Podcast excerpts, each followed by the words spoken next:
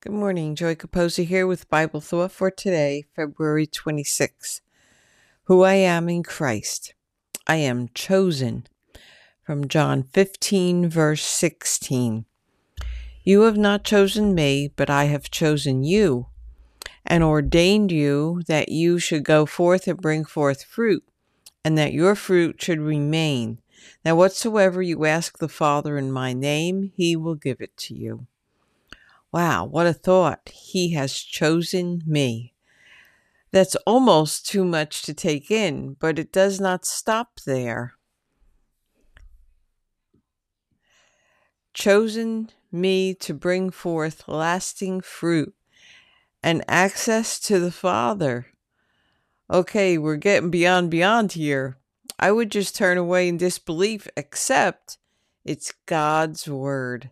It's true.